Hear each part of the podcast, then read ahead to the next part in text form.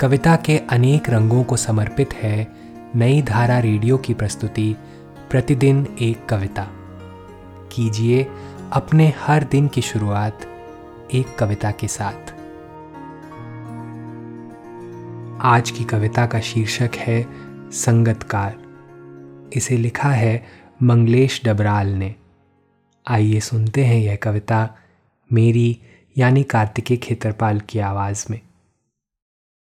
मुख्य गायक के चट्टान जैसे भारी स्वर का साथ देती। वह आवाज़ सुंदर, कमज़ोर, कांपती हुई थी। वह मुख्य गायक का छोटा भाई है या उसका शिष्य, या पैदल चलकर सीखने आने वाला दूर का कोई रिश्तेदार। मुख्य गायक की गरज में वह अपनी गूंज मिलाता आया है प्राचीन काल से। गायक जब अंतरे की जटिल तानों के जंगल में खो चुका होता है या अपने ही सरगम को लांग कर चला जाता है भटकता हुआ एक अनहद में, तब संगतकार ही स्थायी को संभाले रखता है। जैसे समेटता हो, मुख्य गायक का पीछे छूटा हुआ सामान।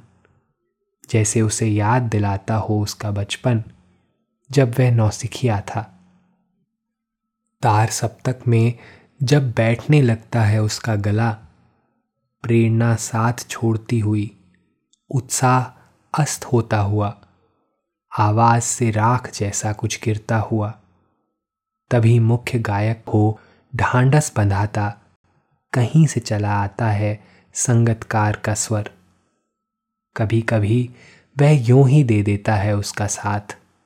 यह बताने के लिए कि वह अकेला नहीं है और यह कि फिर से गाया जा सकता है, गाया जा चुका राग। और उसकी आवाज़ में जो एक हिचक साफ़ सुनाई देती है, यूँ अपने स्वर को ऊँचा ना उठाने की जो कोशिश है, उसे विफलता नहीं, उसकी मनुष्यता समझा जाना चाहिए। आज की कविता को आप पॉडकास्ट के शो नोट्स में पढ़ सकते हैं।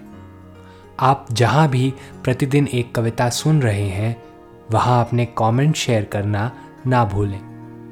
अगर आप चाहते हैं कि नई धारा रेडियो की यह प्रस्तुति हर सुबह आपके व्हाट्सएप पर आ जाए तो हमें इस नंबर पर मैसेज भेजें। Seven four two eight seven seven five three seven six कल एक और कविता के साथ फिर मिलेंगे।